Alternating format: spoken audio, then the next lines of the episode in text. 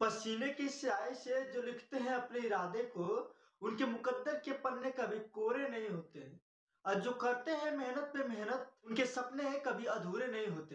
याद रखिएगा गाइज़ जीवन में कठिन परिश्रम, यानी कि पसीने की मेहनत का कोई विकल्प नहीं होता, क्योंकि आप कड़ी मेहनत के दम पे कुछ भी हासिल कर सकते हैं। बस आपको सही दिशा में मेहनत करने की ज़रूरत है। और उसके बाद समय आने पे जो आपको रिज़ल्ट मिलेगा, वो बेहद ही सुकून भरा होगा। इसलिए आप मेहनत करते रहिए। क्या पता कब आप मुकद्दर के सिकंदर बन जाए। ऐसे ही मोटिवेशन वीडियो पाने के लिए शेयर सब्सक्राइब एंड लाइक तब तक के लिए मिलते हैं हम अगले वीडियो में।